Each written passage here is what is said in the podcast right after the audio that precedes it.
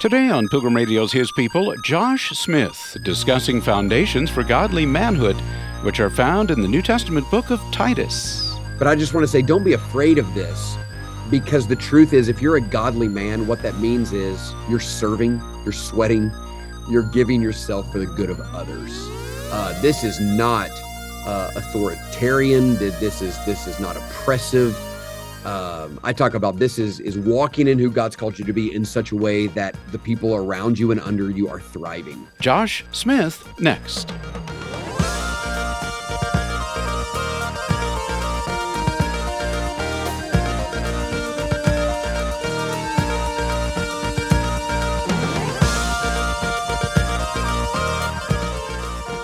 The book of Titus was an answer to Pastor Josh Smith's prayer that God would help him know how to raise up men to lead from within his church. What followed was the book, The Titus 10. Josh Smith pastors Prince Avenue Baptist Church in Athens, Georgia. Pastor Smith, tell us about the foundations for the book. So, uh, as a young pastor, about 15 years ago, uh, was trying to figure out just how to invest in men in our church, how to raise up leaders, godly leaders. Uh, I had kind of had some charter members in that first church, some men that were just really faithful. I was looking behind them and wondering where the next generation of men were that were going to help lead our church. And so I just decided, I don't know exactly how to start taking a group of men through the book of Titus, just verse by verse, walking them through the book of Titus. And as I did that year after year, I started to see emerging from the, the context, the book itself, the writing of Titus 10 Foundations for Manhood. So I started 15 years ago teaching these, and just over the years, it has uh, continued to get clarified in my mind, and the Lord seems to have blessed it. And just last year, uh, ended up putting it in print. So I'm really thankful for that. Mm, and it, maybe this question is obvious, but uh, by writing a book like this, are, are you saying there's a particular need for godly manhood? Sure. I mean, I would say as a local church pastor, so I'm writing as a local church pastor, I'm in desperate need of, of men, faithful men. Uh, the whole, you know, it's interesting. There's only 46 verses in Titus, and it takes some digging to figure out the context in a sense. But uh, the problem was there was this small church in Crete being ravaged uh, by ungodly men that were teaching false doctrine, that were disrupting entire families. And so, what you see in the context of Titus is a church was being destroyed by ungodly men. Mm. And then Paul's solution to that was get faithful men in the church. So you can see how a church, and this is true of a community, a culture, certainly of a family, can be, be either destroyed or deeply blessed by the presence of godly men. And let me just say this I have four daughters. I have one son, but a wife and four daughters.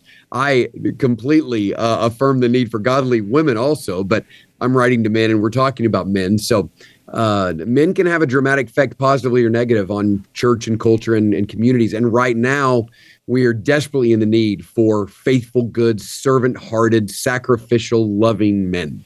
In the book uh, of Titus, wasn't written specifically as a manual for, for manhood, though. It was not. It was written to um, one of Paul's most important co laborers, Titus, really a little bit different than Timothy, in that Timothy felt more like a child in the faith, where Titus feels more like a co worker. Um, digging deep, I do this in the book, but trying to figure out how Paul and Titus knew each other and their relationship. And there's some instances where Paul sent Titus on some of his most difficult assignments, hmm. delivering the most difficult letter to the church in Corinth, uh, helping him collect an offering for the suffering church in Jerusalem, like some really tough situations. And this church in Crete was a very difficult situation. So he drops Titus off there, uh, one of his most faithful co workers. And so what you have is one really godly man writing to another godly man, writing to a church filled with bad men and telling him to cultivate good men in their place. So, because of that, it does seem distinctively uh, like a very helpful letter for men. Now, of course, a lot of women have Titus 2 ministries uh, because Titus 2 has a lot to say about young women and older women in relationship together. Not a book exclusively for men, but a lot to say uh, for men. Well, we're talking about the Titus 10 Foundations for Godly Manhood. My guest is the author, Pastor Josh Smith uh, of Prince Avenue Baptist Church in Athens, Georgia. Just kind of giving a little bit of foundation for the book of Titus. Paul wrote it to Titus, who was the leader of a church. What were some of the main points or the main themes, the main reasons that, that Paul wrote this letter to Titus? So it seems like, as best as we can tell, there was some Cretans uh, we know from Acts two at Pentecost, and so what seems like it's is there's some people who heard the gospel. They went back to Crete. They started a church, but they were Judaizers, meaning you know you know what we talk about often in the New Testament. They understood the gospel a little bit, but they were adding all the Old Testament regulations.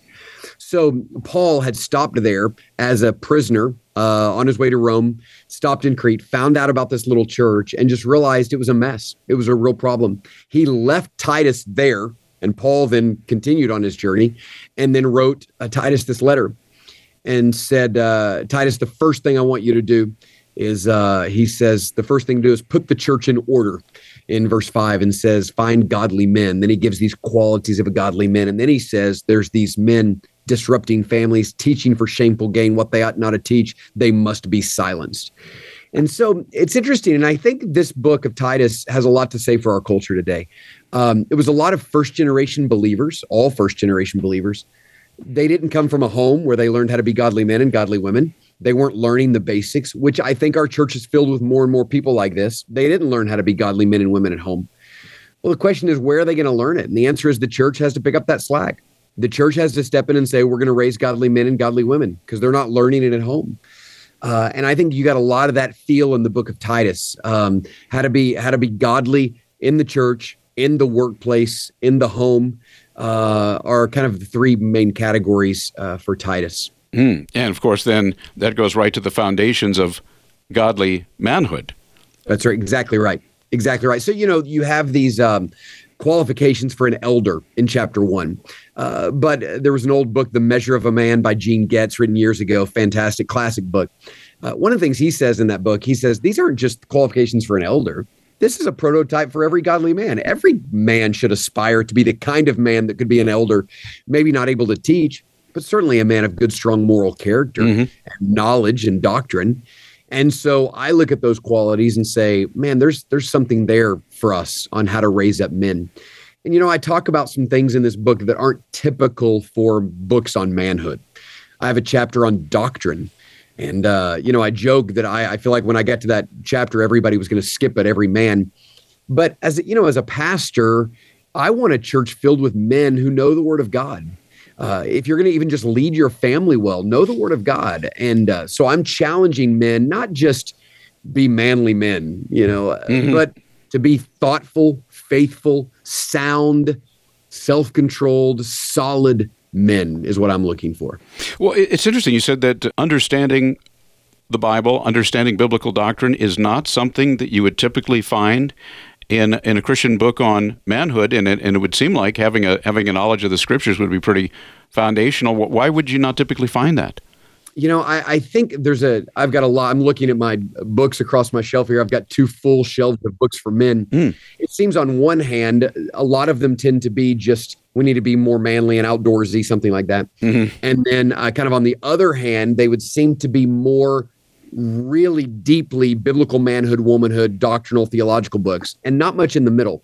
So I'm writing to a general audience. I mean, my book is is meant to be read by a normal guy in the church. Yet I want to take some of these issues like what does it mean by taking dominion in the Old Testament?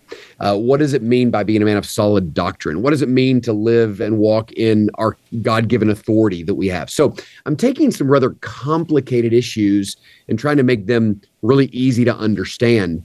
But I'm amazed at how many books uh, for men don't challenge men to really know the Word of God. There is no greater gift to me as a local pastor than some guy joining my church and I realize he knows the Bible. This is the greatest gift. He knows the Bible. He can teach. But even forget about that. Like, even if you didn't ever aspire to teach a class at mm-hmm. church, if you've got kids, if you've got a wife, if you're just just any man, you need to know the Word of God. This should be a big pursuit in your life. And I'm finding that a lot of men are not pursuing uh, their their mind to have a mind that's formed by the truth. Well, the Titus 10 foundations for godly manhood, they're dominion, gospel, identity, assignment, authority, character, doctrine, as you've mentioned to some extent there, mission, zeal, investments, and also uh, sort of a bonus at the end. And we may, not have time to go through everyone, but let's see if we can at least touch on a few of these and drill down a little bit. For instance, the first one, you mentioned it just in passing a moment ago dominion. Can you tell yeah. us about what that is and how it relates to godly manhood. Sure. Yeah, I'd love to, Bill. So, I mean, again, I'm noticing how many things are skipped by books on manhood. So, I want to start in Genesis 1 and 2 and I want to look at God's original design for a man, uh, Adam and Eve together taking dominion. Uh, I use language that's certainly not new to me. This idea of dominion is working and keeping. So, when it means to take dominion, what it means is that you are sacrificially working for the good of everyone else around you.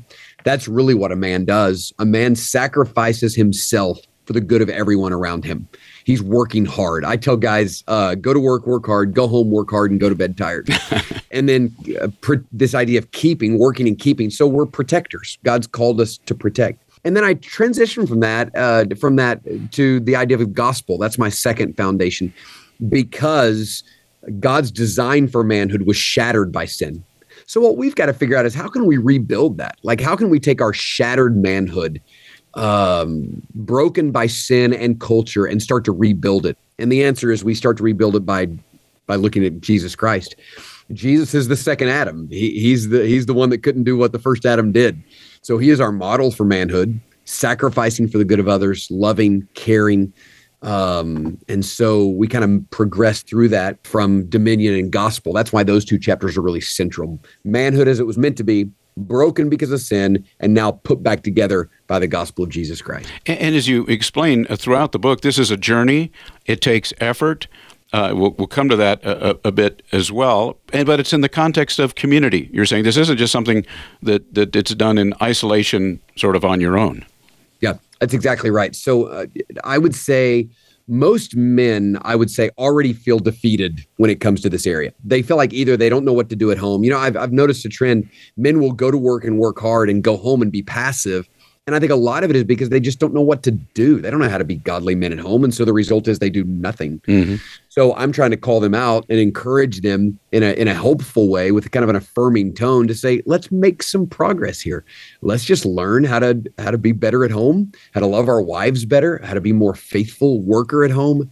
Uh, and so trying to just challenge men to to make some steps in the right direction. You know, the tone of this book, I really wanted to be right. I didn't want to come down on men I wanted to to affirm, encourage, and say, hey, let's. We all feel like we don't know what we're doing, so let's make some progress here. well, put. Well, that chapter on identity. Uh, what does it take away for men there? What what, what is yeah. it meant by identity? So, if you're going, you know, who men was supposed to be, dominion, broken because of sin, put together by the gospel. The next thing we have to deal with is who am I as a man? I mean, even just manhood and womanhood. Boy, we could do a separate interview on this, right? Mm-hmm. Uh, those are part of your core identity as a as a human being. God made you either a male or a female, and you've got to understand what that means, and then your identity as a follower of Jesus Christ. So I'm trying to help men understand who they are.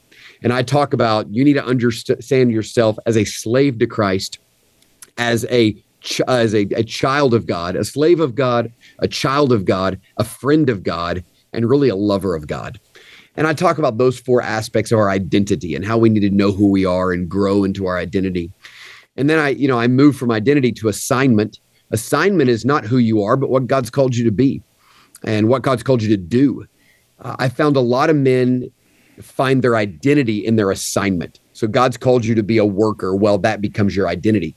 Well, then you lose your job and you don't know who you are anymore.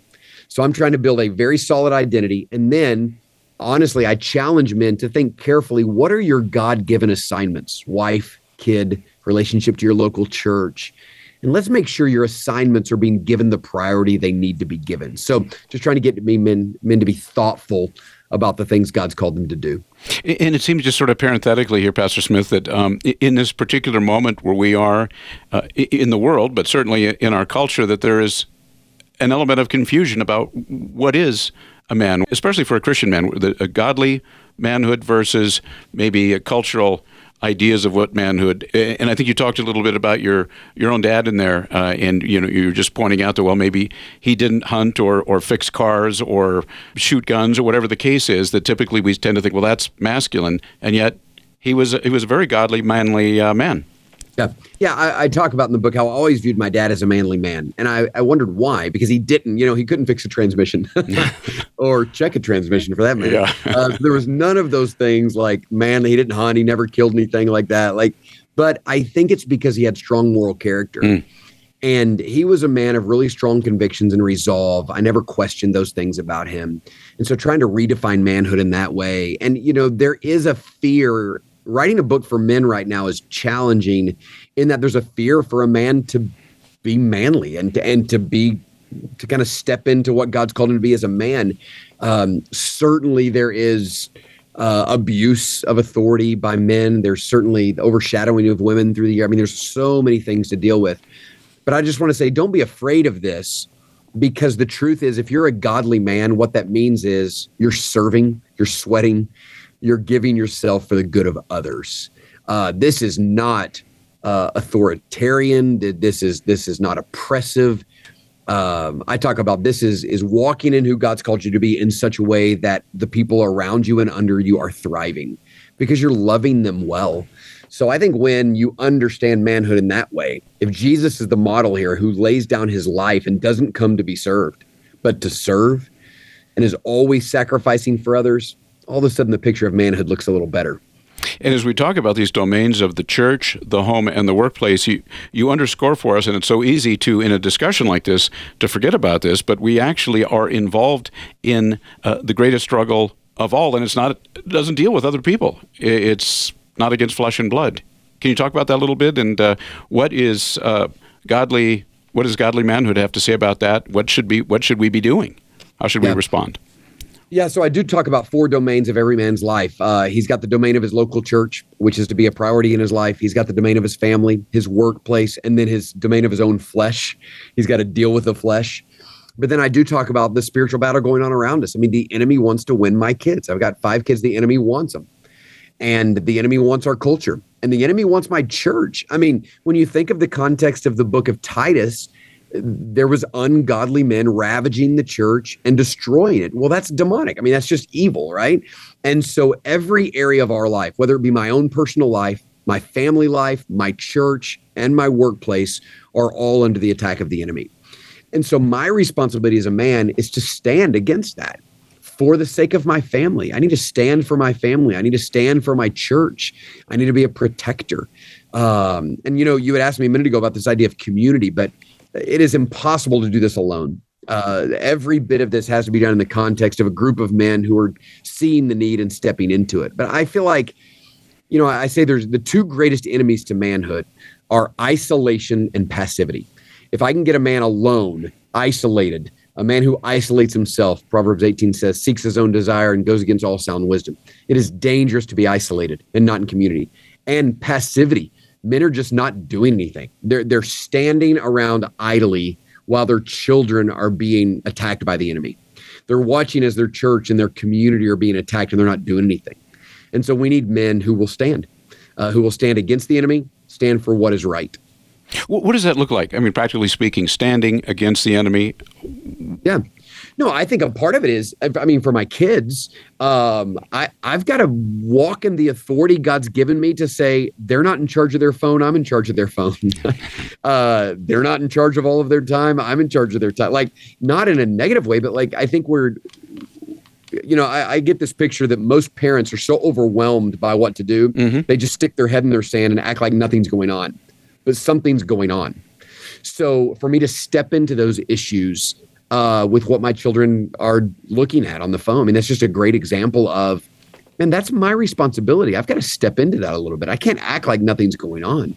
Uh, I had a conversation this week uh, with a family whose seventh grade uh, son is addicted to pornography.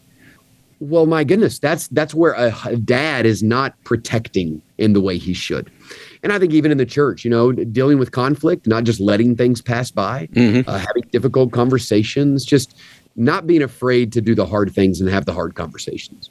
And I would think too, um, this is certainly uh, can be part of a of a woman's life, a Christian woman's life too. But but with men tend to be wanting to do things and actively do things. But can you talk about the role of prayer, which can seem like you're not doing anything? Yeah. So certainly, I, I, think I give a story in the book where I'm in the middle of the night one night. My daughter calls. She's at camp. She's having some terrified nightmare. She's really, really scared. I'm 300 miles away, and what do I do? Well, it's clearly demonic in the sense of it's just from the enemy. It's not from the Lord. That's mm-hmm. what I mean by that. Um, so what do I do? Well, I can't go drive and pick her up, uh, and so I just pray. I mean, that's part of that's part of my working and keeping. That's part of my protecting.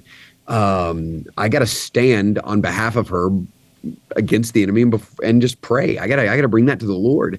And so I think a lot of times we feel like prayer is doing nothing when reality is in the spiritual battle, prayer is, is doing the most. And um, so let's really step in as men and let's pray and let's have hard conversations that lead our family well.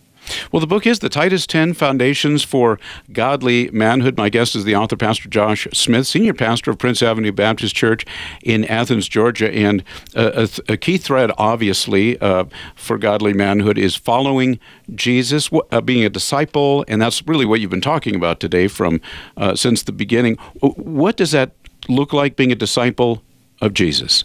Sure.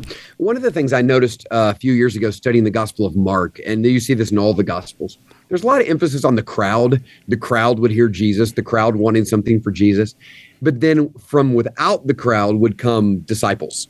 Uh, not all of the crowd was disciples. Matter of fact, Jesus would say hard things and the crowd would leave him. Uh, and a lot of them were just fascinated with what he was doing. It's a really good picture to me of what I see when I get up and preach on a Sunday morning. I see hundreds and hundreds of men that many of them are in the crowd. So my goal is to try to get them out of the crowd to become disciples and to make some some progress in their following Jesus Christ. So that's that's what I mean by by that idea of making disciples. Let's get, let's move men. I I'm uh, just now about to do the Titus 10 Bible study. It's going to be available for local churches with video curriculum uh, in the spring of, of 24. That's coming. And I they just said, well, what? How can we promote this? And I said, well, let's use the idea of moving men. Uh, let's move men. They're just coming to church. They're sitting there. Let's move them. And what I want to do is I want to move them towards Jesus. I want to move them towards following Christ and making some progress. So let's call men out of the crowd and into discipleship. And, and talk about uh, time's going very quickly here, uh, Pastor Smith, but the, the issue of character what that means, how it's developed? We touched on it just a moment ago. The idea of that what is manhood? Is it the things you do? Is it the manly abilities? And manhood's really character. Uh, this is what we get uh, from Titus chapter one.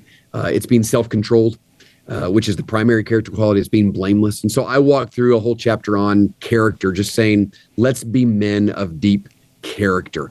And you have to take the long approach there. You don't just develop that quickly, but let's decide that we're going to be men of character. That's the foundation for manhood. And self-control. You just mentioned there. You have a you have a, a section on it in, in primary scripture. theme in, in Titus uh, over and over. Older men be self-controlled, younger men. It's interesting in chapter two. There's all this instruction given to older men and young and younger women and older women. It says, "Tell the young men one thing: be self-controlled." Uh, and then it's in chapter one, two, and three. This is a primary theme that if you can't learn how to control yourself first, uh, then it's going to be hard to make progress in any other area. How is that done? Uh, well, uh, moment by moment, step by step. Um, I talk about even in little things. Uh, I think immediately we think of sexual sin and those kind of things, but in your eating, in your exercising, in your attitudes, your anger, like you're just working on areas in which you need to be more self controlled. And you're not overwhelmed by it, you're just making progress. Uh, I want to get control of my money. I want to get control over my eating, my exercise. Like self control begets self control. So I'm calling men to be self controlled in every area of their life. And and uh, I'm kind of moving quickly here, and of course, people can read the book and fill in all of the blanks. But can you touch on mission and zeal, how it's uh, attached to godly manhood, and how those two sure. kind of flow one from another? Yeah, just very quickly, men were created for mission. God has put it in us. All of us were, but men were created for mission in a lot of men's books, that feeling for mission has then just kind of been equated to we need to all go camping. Mm. No, God's called you to be engaged in the mission of God. That's the grand mission. That your your desire for adventure is the desire to take the gospel to the ends of the earth. Um, and then my favorite chapter in the book is probably the one on zeal. Really, uh, you see zeal in the life of Jesus. Uh, Titus says he wants to create men who are zealous for good works. I say zeal is the combination of a mind filled with truth a heart filled with passion, all of that leading uh, to faithful action. So uh, I love that chapter on zeal, one of my favorite things to talk about. And where does zeal come from? Yeah, well, it comes from the Holy Spirit primarily, but it, it does come from a mind that is learning the truth. So I've got to know what is right. Um, and zeal begins with knowledge, but then zeal takes over the heart And you see it in Jesus overturning the tables in the temple. The zeal of the Lord consumed him.